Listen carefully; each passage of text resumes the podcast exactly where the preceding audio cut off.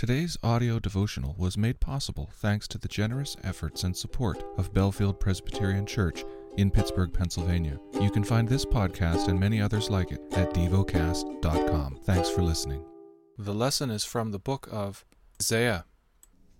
Isaiah chapter 1 The vision of Isaiah the son of Amos, which he saw concerning Judah and Jerusalem in the days of Uzziah, Jotham, Ahaz, and Hezekiah, kings of Judah. Hear, O heavens, and give ear, O earth. For the Lord has spoken.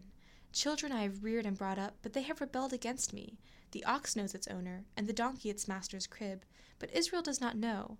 My people do not understand. Ah, sinful nation, a people laden with iniquity, offspring of evildoers, children who deal corruptly. They have forsaken the Lord. They have despised the Holy One of Israel. They are utterly estranged.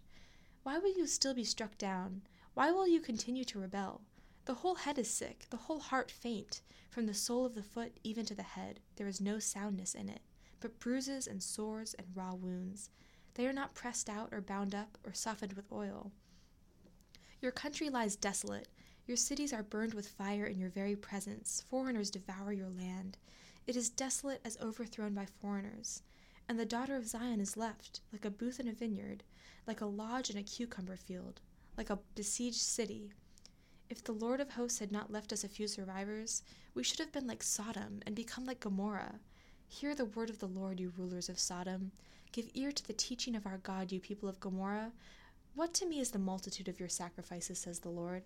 I have had enough of burnt offerings of rams and the fat of well fed beasts. I do not delight in the blood of bulls or of lambs or of goats.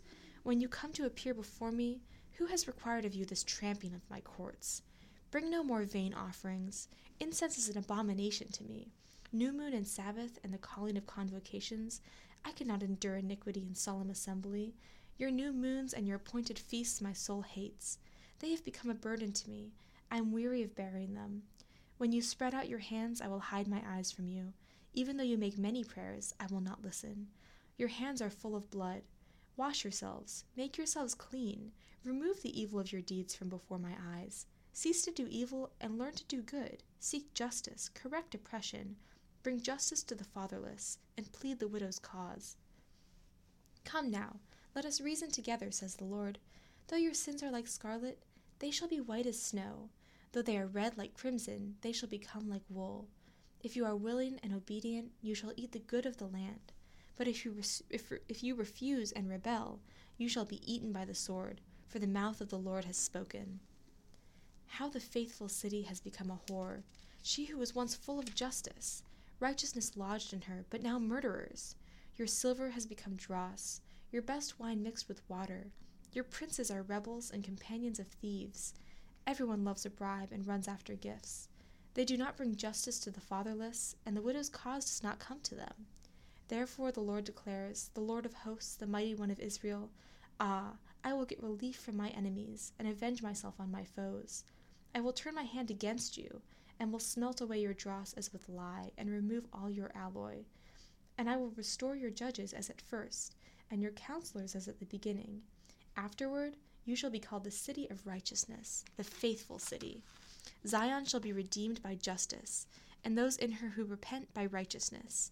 But rebels and sinners shall be broken together, and those who forsake the Lord shall be consumed. For they shall be ashamed of the oaks that you desired, for you shall blush for the gardens that you have chosen. For you shall be like an oak whose leaf withers, and like a garden without water. And the strong shall become tinder, and his work a spark, and both of them shall burn together, with none to quench them. Meditate and dwell on what you're paying attention to in God's Word. How has it connected with your heart or mind?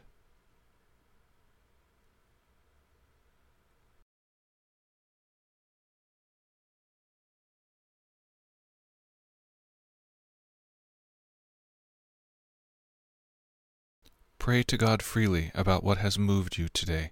Turn your thoughts to Him and enjoy His presence.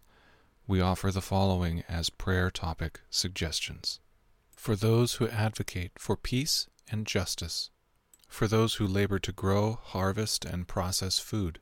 Thank you for listening to DevoCast.